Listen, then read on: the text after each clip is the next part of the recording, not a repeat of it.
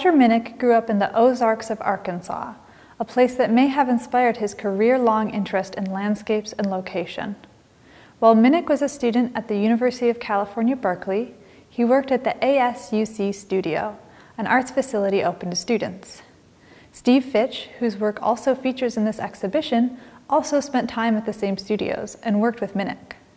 While there, he produced multiple projects, including Delta West in the 1960s, a collection of black and white photographs of a North California river delta that was listed as one of the 50 best books of the year by the American Institute of Graphic Art.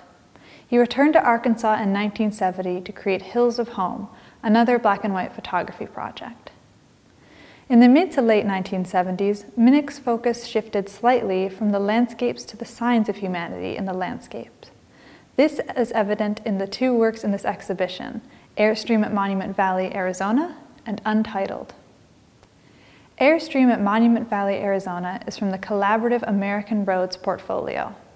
It touches on some of the common themes in this exhibition and Minick's own work, travel and a sense of place. Here, the iconic Airstream trailer can represent many different ideas. The freedom of travel, but also the disparity between the haves and have-nots, between those who can afford vacation, bringing a home with them at will, and those who may live in a similar version but can only remain immobile. Even though we do not see any people in this photograph, we are free to imagine them either out in or driving through the vast landscape of the National Monument, or perhaps tucked inside the close quarters of the trailer. Roger Minick's other work on display here, untitled from the New California Views portfolio, also demonstrates Minick's interest in the relationship between people and the land they travel. However, it differs from Airstream at Monument Valley, Arizona in several ways.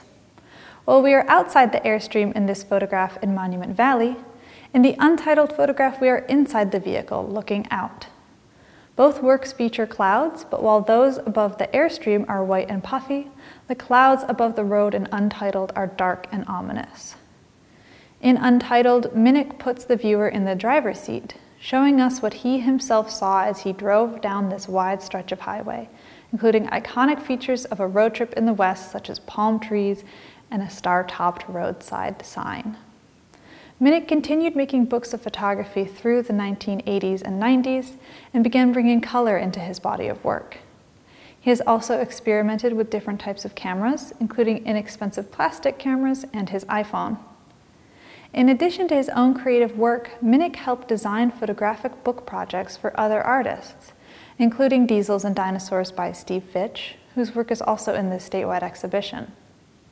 Having heard more about Roger Minick's career in photography and his artistic interests, look again at these two images. What other similarities and differences do you see?